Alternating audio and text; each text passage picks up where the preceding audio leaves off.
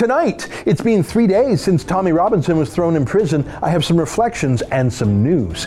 It's May 28th, and you're watching The Ezra Levant Show.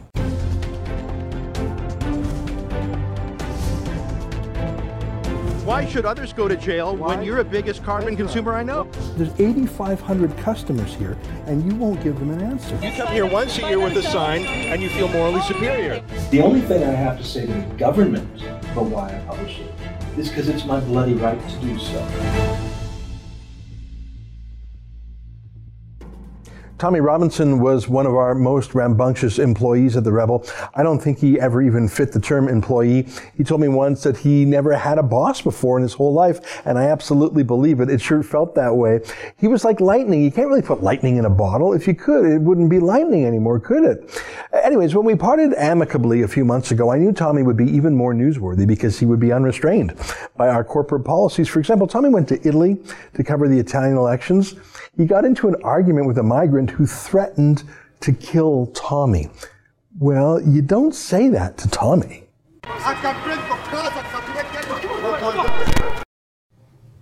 Boom. Just just down like a just down on the ground. I mean, that's exciting TV, but you can imagine how it would give me back here at Rebel World Headquarters ulcers when he worked for us at the Rebel if he had done that. When he went independent, it let me for the first time just sort of uh, enjoy Tommy's exciting work again instead of always worrying about things. I told you on Friday that I saw Tommy doing a Facebook live stream from the street in front of the courthouse in Leeds, UK. I don't have time to watch everything out there that I want to watch, but I made time for this maybe because it made me a bit nervous. A year ago, Tommy was standing in front of the court in Canterbury and was later charged and convicted for contempt of court. But I watched Tommy this time and he seemed to have learned the lessons from that day a year ago. He said they were accused criminals, not criminals. He didn't stand on the courthouse property at all, not even the sidewalk in front of the court. And he wasn't saying any facts about the trial that weren't already public. In fact, there was a moment when he was quoting from the British state broadcaster, the BBC. That's where he was going through the names of the men who were accused of raping girls as young as 11 years old again and again in a gang. So Tommy was giving his own opinions, but to me it certainly looked like he was following the rules.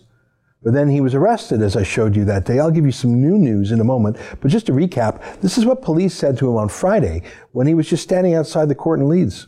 The content of what I'm streaming, I'm being arrested for breach Are you of the peace. arresting him? Being arrested for breach of the peace. You've all watched this. Oh You've all my watched this. God. You've all watched this. You've all watched this. Can you get me a solicitor? Can you get me a solicitor? Can you just turn off Yes. your live Can you feed, get? please? Can you get me a Just turn off your live feed, please. Yeah.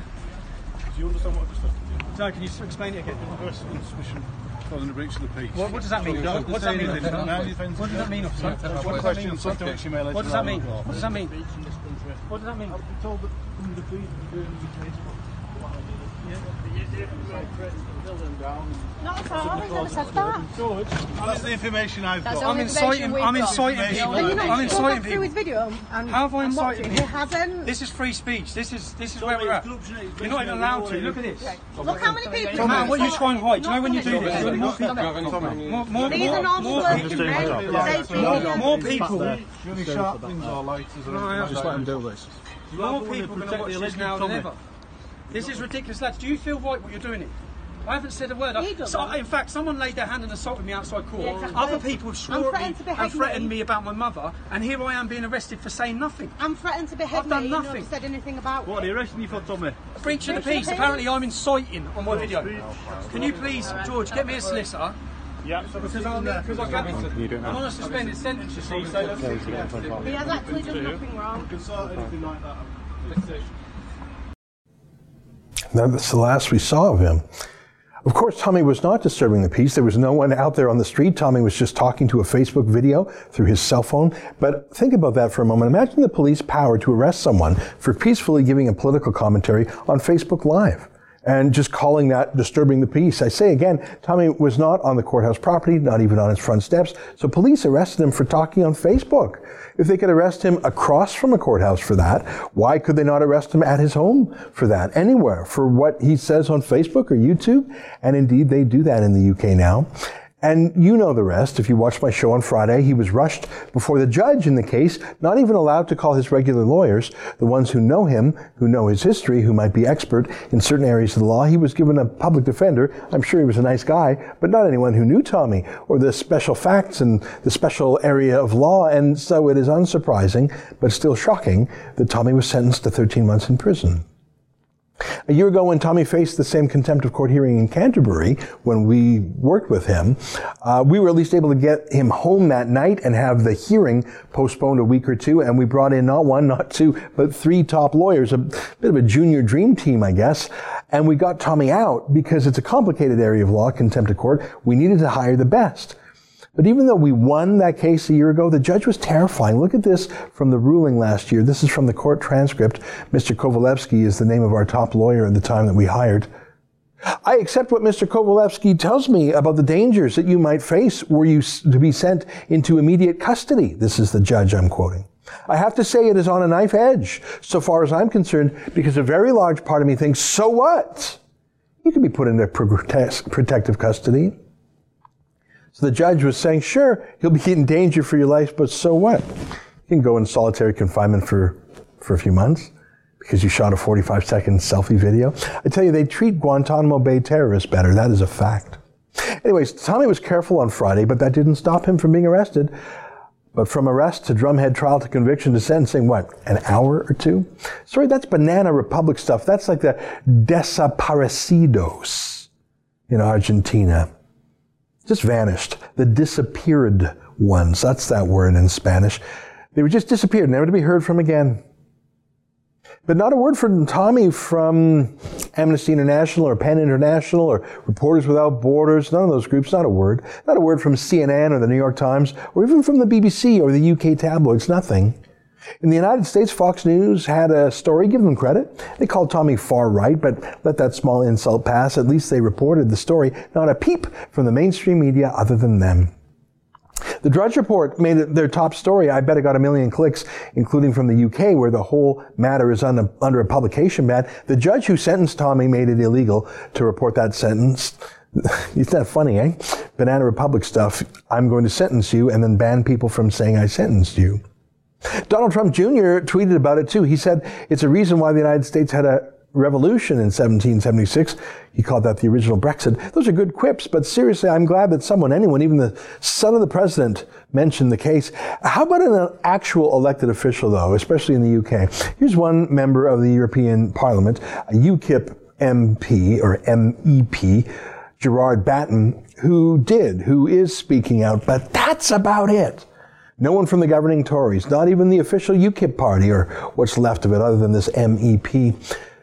Geert Wilders, the Dutch politician who was prosecuted for hate speech in his own country, he spoke out. As you can see here, he stood in front of the UK embassy in Holland. Hopefully there will be more protests like it, but so far it's just the margins, not the heart. There's no prime ministers or presidents speaking out. And where are all the liberals? Do you doubt if some liberal citizen journalist were swept off the streets and swept into prison and a gag order put on top, that this would be international news around the world if it had been Donald Trump who did it or Stephen Harper who did it to a leftist? But of course, there are different standards. Do you remember this guy here? Nakoula Basseley Nakoula. Hard to forget that name. An American filmmaker originally from the Middle East who made a short YouTube video about Islam. And Hillary Clinton blamed him and his video for the September 11th, 2012 attack on the U.S. consulate in Benghazi. They said his little YouTube film caused a terrorist attack of 100 terrorists. No, no, it wasn't Al Qaeda, you see. It was this American filmmaker. Hillary said anything, Obama said anything to pretend Al Qaeda didn't do it. And they threw that American filmmaker in jail. He's a journalist of sorts, he's a filmmaker. They threw him in jail. And yeah, different standards when it's a leftist president who does it. I spoke several times with Tommy's wife and family and lawyer over the past few days. It sounds like they still haven't had a chance to meet with Tommy in person. Can you believe that? That's an outrage in itself. His own lawyer, his own family. I say again, can you tell me in what way Tommy's situation does not qualify him as a political prisoner? I cannot think of a way, other than we don't normally talk like that about people in the UK or the US and Canada, and yet here we are. So the family tells me they want to wait until they speak to Tommy before making any decisions on crowdfunding or any other offers of help. I get it. They don't have instructions from the key guy. They're feeling shell shocked, and they're surely getting advice from all quarters. From meddlers. I suppose we are meddlers in a way. Tommy doesn't work for us anymore. We have no standing, but we support him morally and we helped give him his start in journalism and we still like what he's doing. and We have a track record with him and with helping him in this very exact problem a year ago. So I offered help and I'll stand down until it's specifically asked of me. Any crowdfunding sites out there that you see, they are rogue other than Tommy's own website. Nothing claiming to be for his aid is actually authorized. But there is one thing we can do, one thing we have a standing to do on our own without the instruction of Tommy or his family, something that in fact we ought to do and that we can do, and not everyone can do, but we can. And that is challenge this publication ban in court. you can, you can do it. Here's, here's the book that tells you how. It's a guide for UK judges and lawyers. You can apply to a court to have a publication ban set aside. Did you know that? I mentioned before we're based here in North America. Obviously, we're not subject to this ban, obviously, but our UK sister corporation called Rebel News Network UK Limited, well, it's a UK company and we have 152,000 supporters in the UK. Did you know that? And we have staff there too, Katie Hopkins, Jack Buckby, other folks. So our, our UK sister company has the standing to go to court and to fight against this ban. It's not in Tommy's name, it's in the name of our UK sister company's right to report and our UK customers' right to know and the general public interest in having open courts with no secret star chambers. So we're doing that. We've hired an outstanding lawyer who has worked with us before and worked with Tommy before. That's him there. His name is Daniel Burke. Do you remember him? He's the lawyer who took the case of Chelsea Wright, the girl from Sunderland who suffered so brutally at the hands of a predator. I have spoken with Daniel just this morning and he believes this is an important case and he's already working on an emergency application. He's going to try to lift the publication ban for us and for all of the reporters, for everyone, it's a good job for us to do. It's shocking that it falls to us, a small independent internet-based news company, to fight for freedom of the press and open courts in the United Kingdom. Where's the BBC or Sky or any of the tabloids that so love to skewer Tommy when it suits them? Where are the organizations like Amnesty International or Reporters Without Borders? Coming to the aid of a citizen journalist who was arrested and sentenced faster than in any dictatorship. Hours. Where's Piers Morgan? Or is he just happy to have silenced Tommy Robinson for good? Now, we're going to crowdfund this, as we always do. We don't have huge budgets like the BBC or Sky or ITV. If you want to help us crowdfund this court challenge to the gag order, please visit our special website called letusreport.com. Letusreport.com. Note that this is separate from Tommy Robinson's own case. This is simply to pay for challenging the publication ban in the UK. It's hard to estimate how much it'll cost. My experience tells me it'll be approximately 20,000 pounds. I'm going to make a video similar to this one and put it on YouTube outside the paywall so that not just our subscribers can know about it. Right now, Tommy's family and lawyer are still huddling and coming up with a strategy. Let us give them their space. But in the meantime, let us go to court to lift the publication ban on this horrific story. Our UK company has the legal standing. I truly believe that if the British people learned what happened to Tommy Robinson on Friday, it would awaken within them the instincts of freedom and the rule of law that has been the British heritage since the Magna Carta. If you want to help crowdfund the legal costs of our emergency appeal, please go to letusreport.com. There's also a petition there that we're going to deliver next week to the UK Attorney General. His name is Jeremy Wright. We're going to demand an investigation into the shocking treatment of Tommy by police and prosecutors. So sign the petition. It's something Tommy used to do to great effect uh, in the UK when he worked at the Rebel. Let's get 100,000 names on a petition demanding an explanation for this high-handed treatment of him. Tommy did his part. That's the biggest part. You paid the biggest price. I think this one lawsuit is our part. Please do your part. Please go to letusreport.com and let the British people know what is happening in their own country. Thank you. Tommy's not with our company anymore, but he's still the UK's biggest rebel, don't you think? And I think we ought to help him, even if that just means getting rid of this publication ban. Stay with us for more.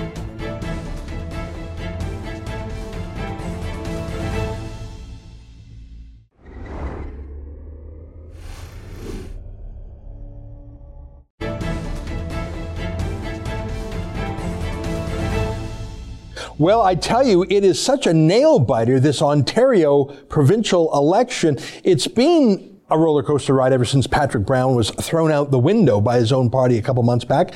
Doug Ford took the leadership, another surprise, and he started with a 20 plus point lead. But now the momentum is with the New Democrats, terrifyingly. Well, last night was a key leaders debate on TV, and joining us now is someone who's been watching this debate extremely closely. Our friend Jerry Agar with News Talk 1010, the Jerry Agar Show. Jerry, it's great to see you again. You too, Ezra. It's been a while. Well, thanks for being back. Uh, I tell you, this Ontario election is so important. We have a lot of viewers in Western Canada, but I know that they understand that if Ontario lurches to the left or comes back a little bit to, towards sanity, it impacts the whole country. So this is actually a pretty big deal, even if you're not in Ontario, right? Well, sure. It was like watching the Alberta election when, after 43 years, the Conservatives needed a change. Unfortunately, they went to the NDP. But uh, but here's the thing: you're right. The momentum looks to be to the NDP. That's on popular vote. But I keep telling people I don't have a crystal ball. But let's not get caught up like we did on the American election and thinking that because Hillary Clinton had the popular vote in the polls, she was going to win. The polls were not wrong. People say, "Oh, the polls were terrible." No, they weren't. She won the popular vote, but that's not how elections are decided. Trump won the congressional vote, and we, of course, are going to do it on seats in ridings. Mm-hmm. And there's a fascinating poll that they keep track of every day on the CBC, Ezra, where they're making seat projections. They show the NDP winning the popular vote, the uh, PCs winning a majority government, and a possibility of the Liberals being decimated down below party status. Oh my God. Well, I'm very pleased to hear that the fortunes of the Liberals are so uh, dismal, but I am terrified at the prospect of another sort of an anybody but the above choosing the NDP. That really scares me. Uh, Jerry, can I play some clips? Our producers have selected some yeah. clips from last night's debates. We've got some longer ones, some shorter ones. I'm going to throw them up there. You watched this very close last night in, in, in real time. Maybe you can give me your thoughts on, on a half a dozen clips, okay?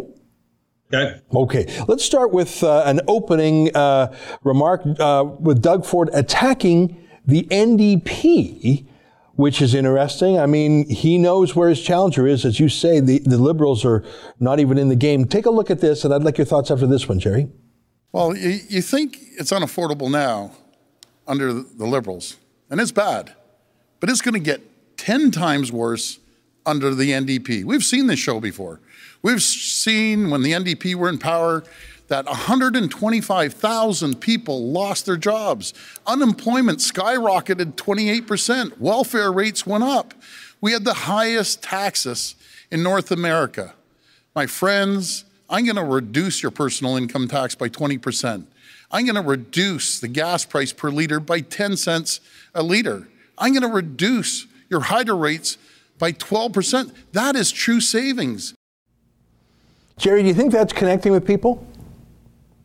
Well, I hope it's connecting with people. I think uh, people are asking Doug Ford how he's going to afford to do that, and that's a legitimate question. But the first part, when he went after the NDP, saying it's going to get even worse, here's the evidence. First of all, even the premier took Andrea Horwath, the leader of the Ontario NDP, to task when the NDP have made the statement that they would not, under any circumstances, ever tell a public union they had to go back to work. Mm-hmm. And you know, the others were asking, well, then where's where's the power of government to do anything mm-hmm. about a public union? At some point, you have to actually care about the people on the other side of the equation, the taxpayers. Mm-hmm. Andrea Horwath and the NDP say they would make Ontario a sanctuary province yeah. when the city of Toronto is already inundated by illegal immigrants who are coming across um, irresponsibly, as you've reported so much on on the on the Rebel, um, into Quebec. And and Justin Trudeau is saying, well, we'll just send them to Toronto, and and she's saying, fine, we'll take them. Yeah.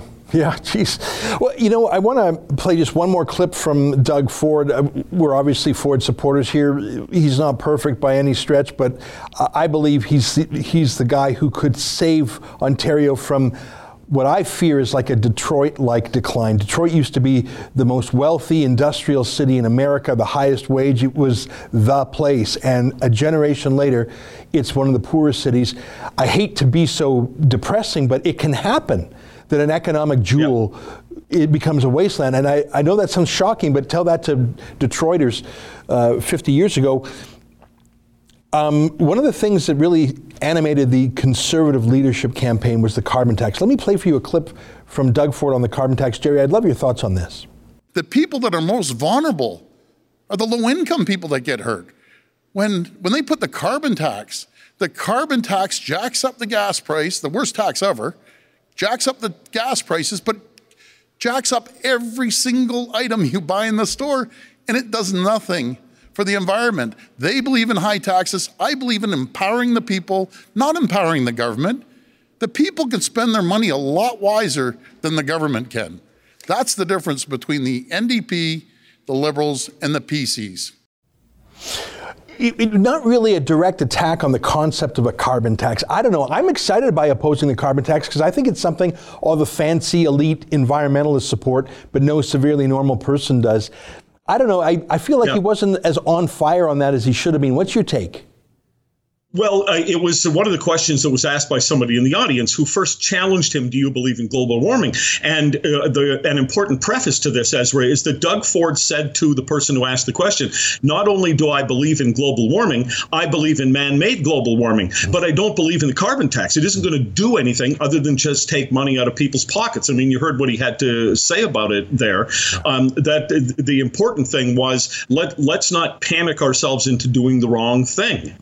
You know, uh, Jason Kenney, believe it or not, is taking the same line. The, pros- the, the would-be premier of Alberta, I think Jason Kenney's going to win. He's saying, I'm not even going to engage on the science. I think that's a mistake, but these guys, they, they don't want to get bogged down there. They, they would prefer the fight over the carbon tax as opposed to, you know, this ethereal debate about global warming. Do you, do you think that... I think Ezra, sorry, I think that there's, I, I understand why they're doing that. I, and they're saying people might listen a little more. And we, if we actually go after this and demonstrate to people that the carbon tax won't do what they hope it will. Uh, Lorrie Goldstein of the Toronto Sun has done many, many, many fabulous columns on this. You can, I think you can win on the economics and the science of the, uh, the ineffectiveness of a, of a carbon tax. Yeah.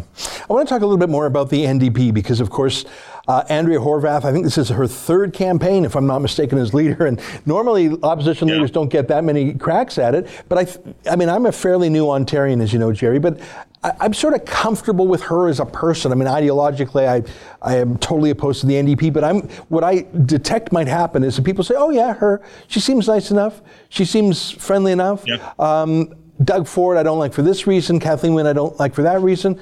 I'll go for the, the third choice. And I feel like that's what happened in Alberta. Let me show you sort of a mashup of Andrea Horwath really trying to get some punches in. You tell me how you think this went over.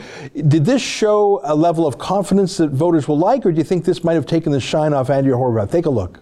So their Not- plans, not their true, plans Mr. out the window. Mr. Ford, not Their, true. their plan At is least- actually out the we have a window. plan, You Mr. made a seven billion dollar mistake, So, and the liberals Ford- are cooking the books. Mr. Ford, in There's fact, it one wasn't- it person that they wasn't, can uh, it trust wasn't that with their amount of money, money, that has a it's, uh, proven. Okay, stand by, stand by. Your child care plan will Kathleen, your actually plan create long. people Your lined child care plan will actually create long hallways. wait lists. Your plan has people paying two thousand dollars a month for child care in Toronto. You're spending are wrong, Mr. 30, Ford. 40, 50 dollars.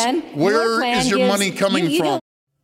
So she was doing a lot of interrupting. I, I mean, I know that's not Yeah. a substantive reason to vote for someone or not, but these things sometimes matter. It gives people a certain feeling. Do you think she came across as a tough cookie who's going to hold Doug Ford to account, or do you think she came across as a? How do you think that went for her? I tell you, it didn't actually look that bad to me. Um, if I was a New Well, Democrat, I would have been probably cheering her. Well, maybe, but uh, it's not just New, New Democrats she has to win over at this point. I think she finds herself in this amazing position where she could theoretically be premier. I don't think that the NDP have thought about that for quite a long time, which I'll get to in just a second because it gives them another problem.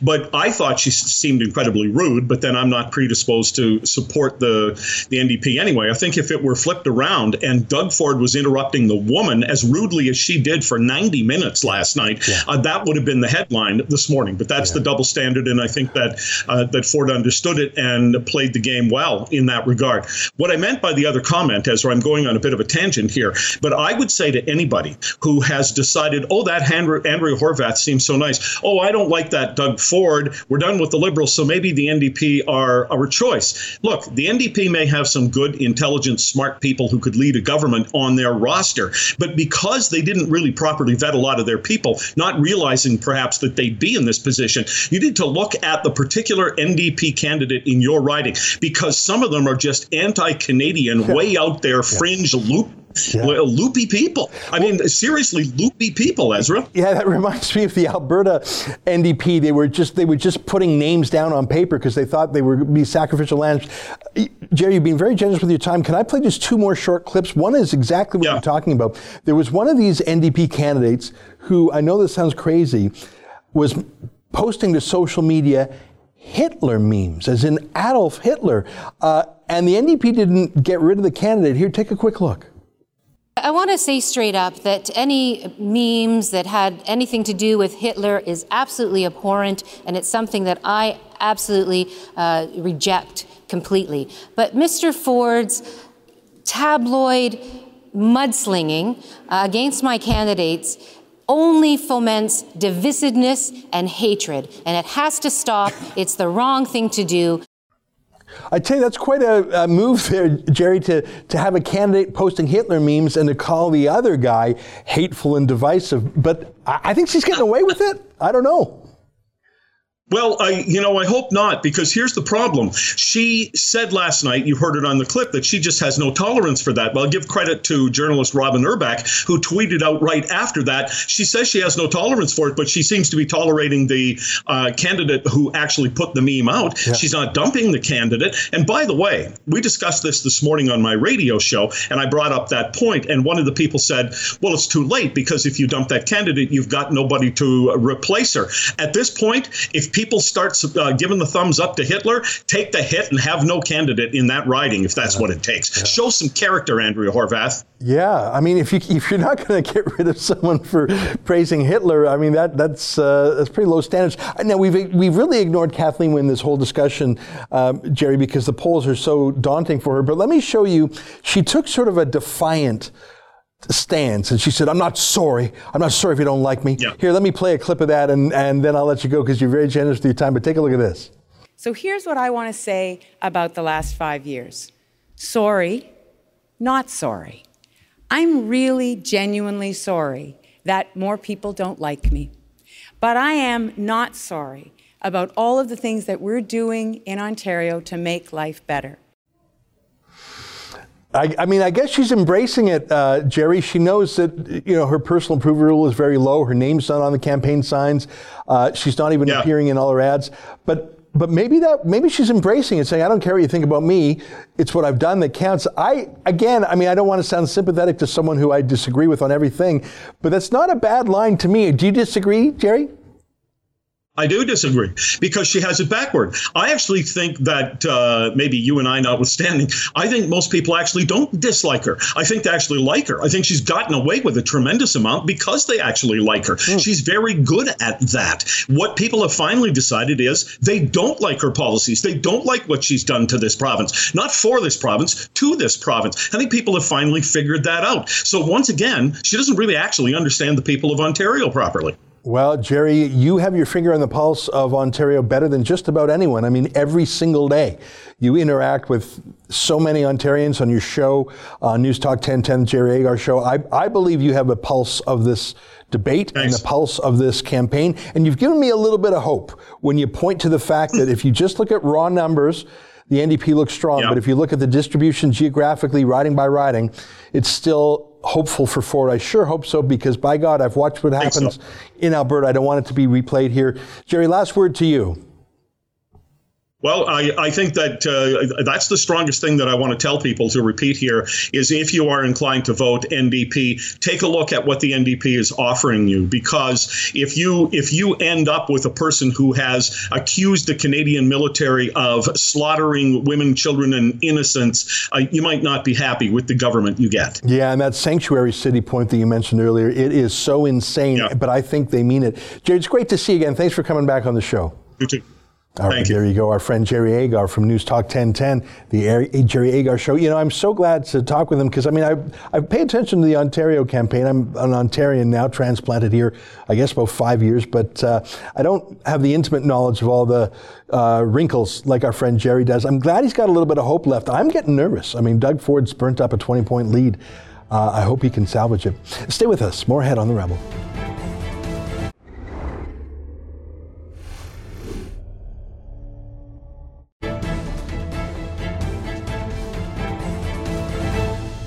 One of the weirdest things about Rachel Notley's government is how many of the senior staffers are from outside the province of Alberta. I recall when Rachel Notley first took office there, I think 12 cabinet ministers. My memory serves, I think only, two of them had chiefs of staff from Alberta. Imagine that 10 out of 12 of the most important departments and ministries in the province of Alberta were run by hired mercenaries from outside the province's borders, including Rachel Notley's own premier's office. The chief of staff was a lawyer from Toronto. Uh, who, who, uh, was with an actors union. He was a labor organizer from Toronto. In a province of what, four and a half million people, was there not a single person in the province who was better suited to run her office than him. I mean, there's, there's not a ton of socialists in Alberta, but don't tell me you couldn't find one Albertan who wanted to serve his or her province, even if they weren't a dyed in the wool socialist, who would just say, in the interests of patriotism and, and success, I will go help Premier Notley. 10 out of 12 were I'm not going to say foreign because they were Canadian, but they were the leftovers, the, the, um, the losers actually from failed NDP campaigns in Toronto, in Vancouver, in BC. All the losers in the NDP came to Alberta to get free jobs. And one of those losers is named John Heaney.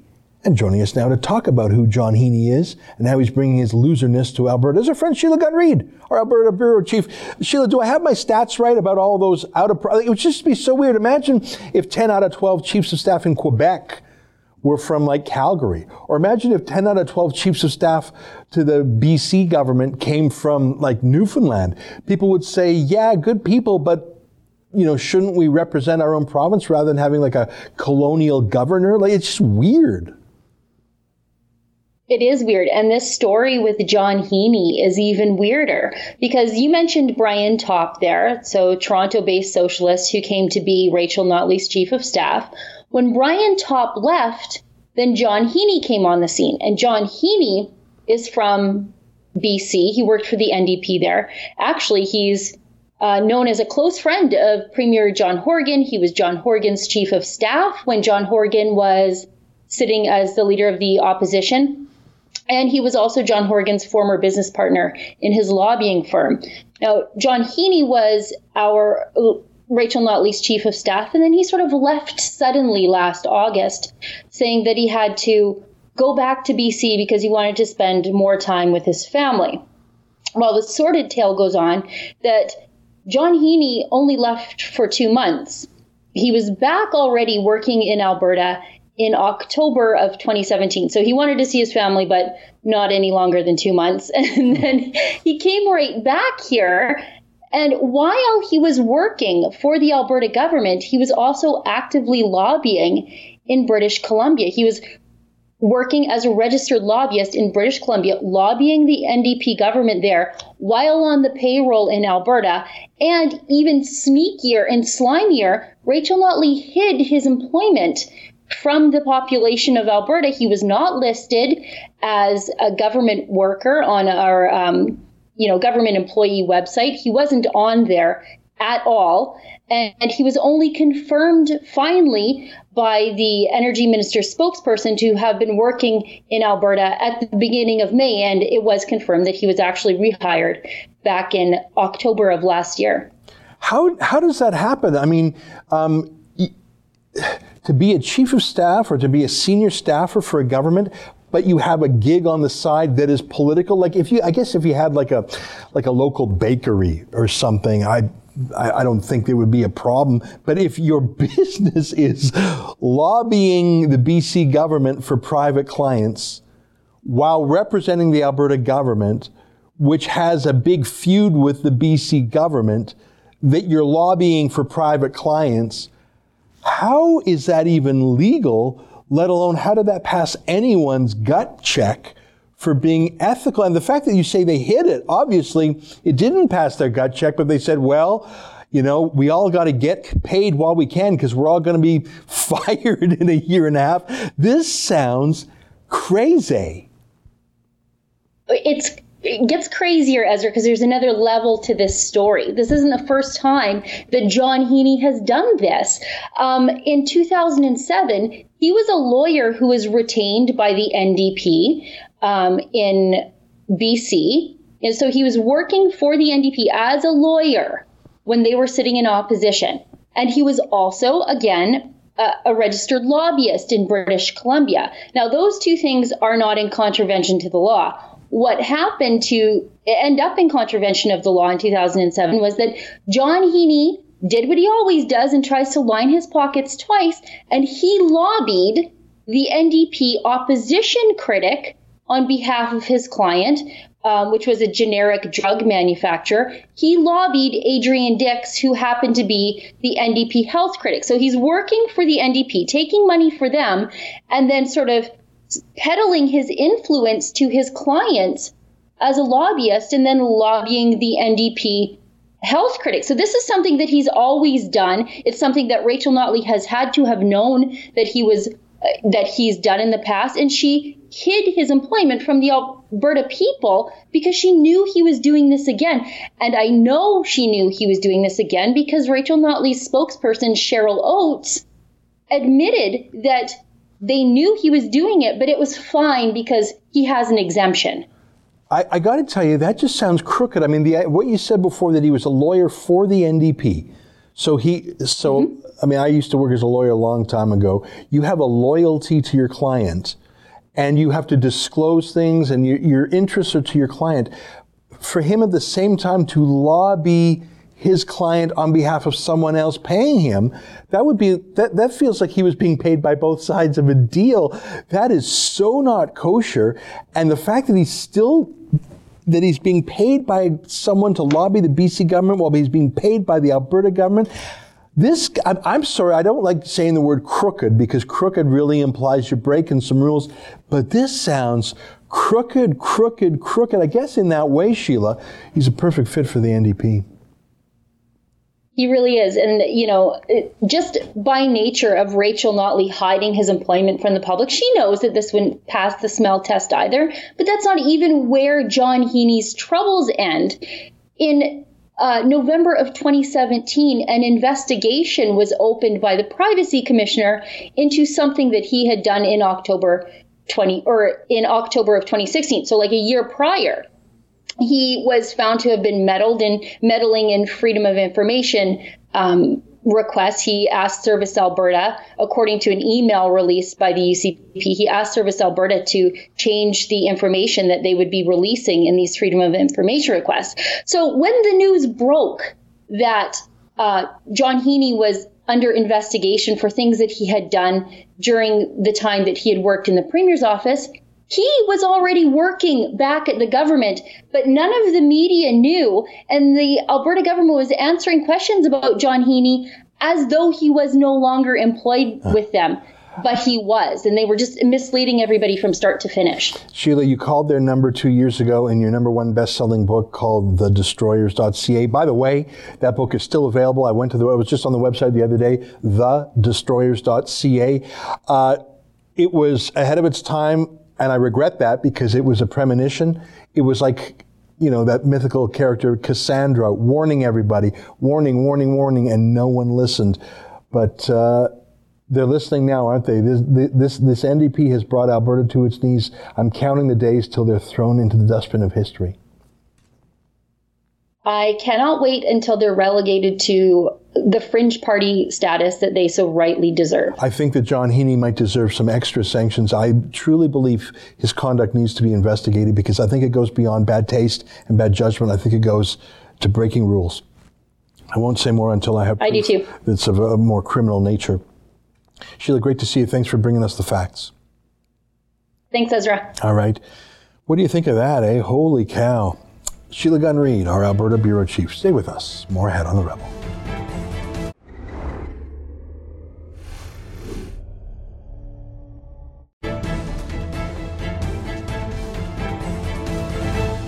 Hey, welcome back on my monologue Friday about Tommy Robinson. Carol writes, the judge that sentenced Tommy is a shame to humanity. We are way too polite and docile in the West, while the five P's are destroying everything, including human rights. We have to rebel before it becomes a bloodbath. Thank you, Carol. The five P's that Daniel Pipes uh, described are the police, the prosecutors, the press, the politicians, and the professors. And sometimes Daniel Pipes adds the priests. Uh, yeah, and this is absolutely, absolutely is part of it. The official people are not on our side anymore. James writes, How can this be possible? It goes against everything we know as a Western democracy. What happens to the right to defend yourself in court?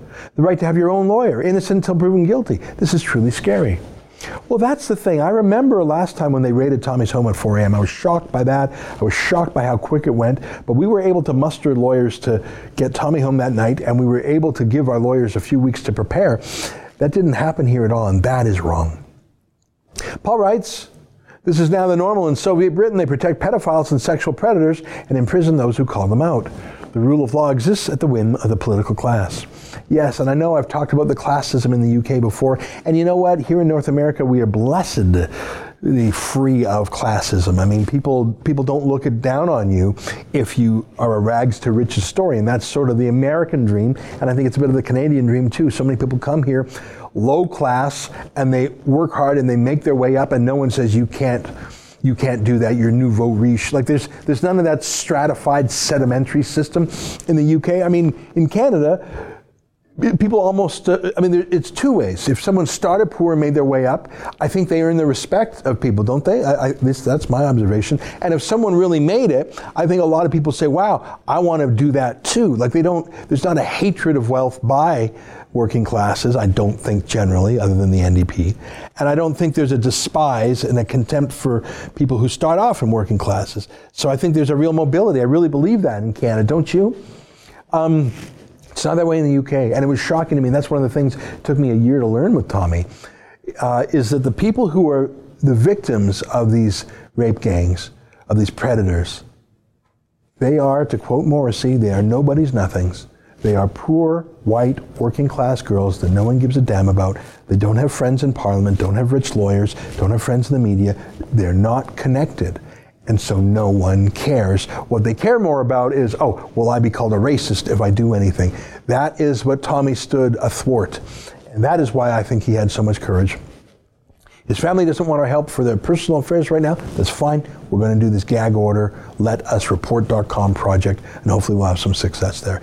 I'm going to keep you posted on this story. I'm not going to do my monologue every single day about it. But I, I, don't know if you know, but at 12 noon every day, I do a live chat on YouTube. You're welcome to join if you're free. 12 noon Eastern Time, that's 9 a.m. Pacific, 10 a.m. Mountain Time. That's 5 p.m. in the UK. Um, so I did that on Tommy Robinson today. I'm going to do that again tomorrow because there'll be more to report. So if you want it more on Tommy, I'll give you a little bit in the evenings, but I don't want to just be Tommy, Tommy, Tommy. So I'll do more at 12 noon if you, if you have the time tomorrow. Until tomorrow, on behalf of all of us here at Rebel World Headquarters, good night and keep fighting for freedom.